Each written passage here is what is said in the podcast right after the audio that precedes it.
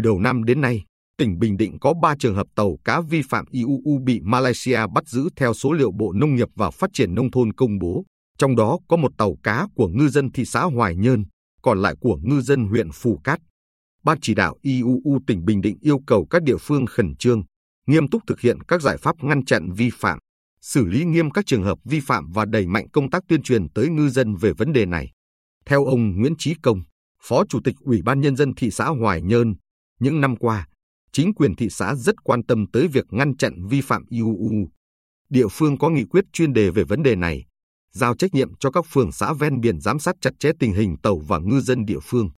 Ngay từ đầu năm 2023, thị xã Hoài Nhơn tổ chức các đợt tuyên truyền về ngăn chặn vi phạm IUU cho ngư dân, tổ chức ngày hội gia quân khai thác thủy sản và mở biển đầu năm để động viên ngư dân, lồng ghép tuyên truyền các nội dung liên quan đến luật thủy sản 2017 và các vấn đề liên quan đến IUU. Hoài Nhơn có một tàu cá bị bắt ngày 30 tháng 1 năm 2022 đến ngày 14 tháng 1 năm 2023, tức là gần một năm sau. Phía Malaysia mới thông báo về việc bắt giữ này.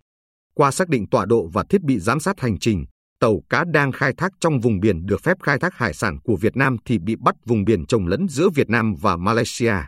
Ông Công cho rằng, ngư dân Hoài Nhơn hành nghề câu cá ngừ đại dương là chủ yếu và hầu hết đã hiểu, tuân thủ quy định, không vi phạm vùng biển nước ngoài.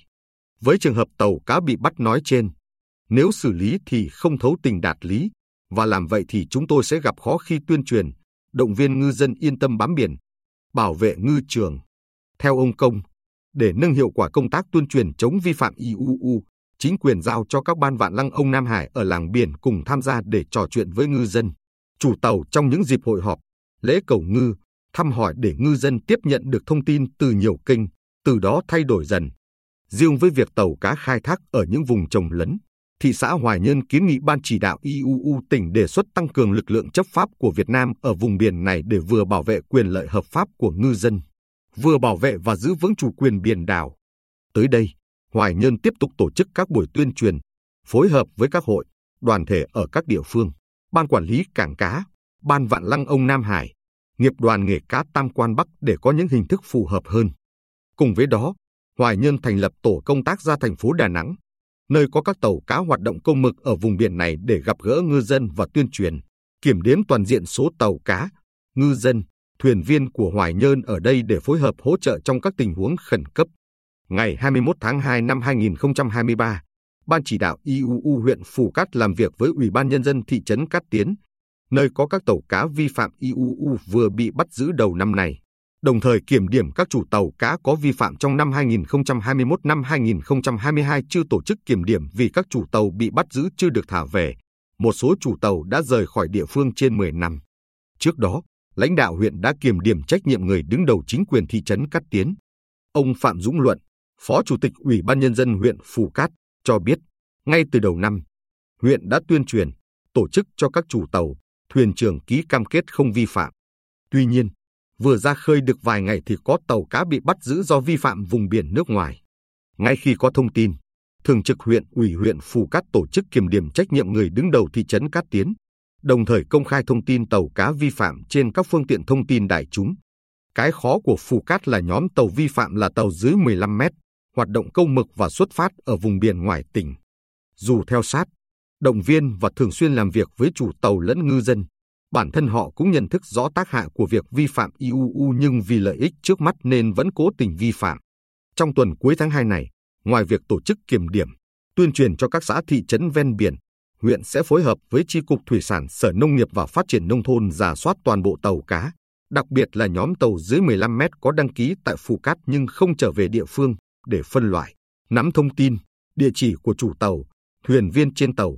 phân loại các tàu đã chuyển đổi cho ngư dân địa phương khác mà chưa làm thủ tục sang tên đổi chủ để có cơ sở thực hiện các giải pháp, đề xuất ngừng cấp giấy phép khai thác thủy sản với nhóm tàu không về địa phương, phối hợp với lực lượng biên phòng ở các nơi có tàu cá ngư dân phù cát ra vào để nắm tình hình, lập danh sách để xác định việc chuyển đổi nghề.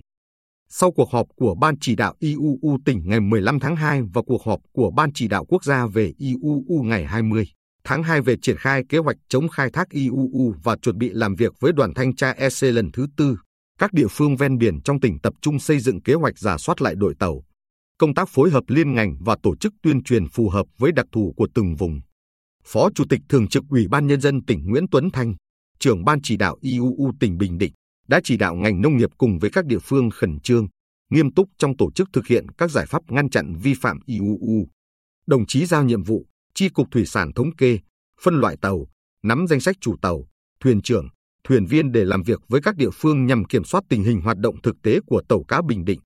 Từ số liệu này chúng ta mới có đề xuất trong việc cấp giấy phép khai thác, làm các thủ tục đăng ký, đăng kiểm hoặc xóa bỏ các tàu không còn hoạt động, chuyển đổi tên, sở hữu cho với các tàu cá đã bán cho ngư dân tỉnh khác.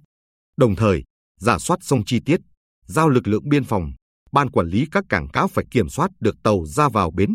cảnh báo sớm các nguy cơ.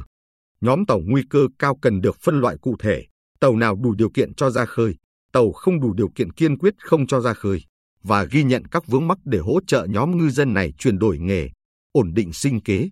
Bên cạnh việc tạo điều kiện cho ngư dân như thế, chúng ta phải nghiêm túc trong thực thi pháp luật,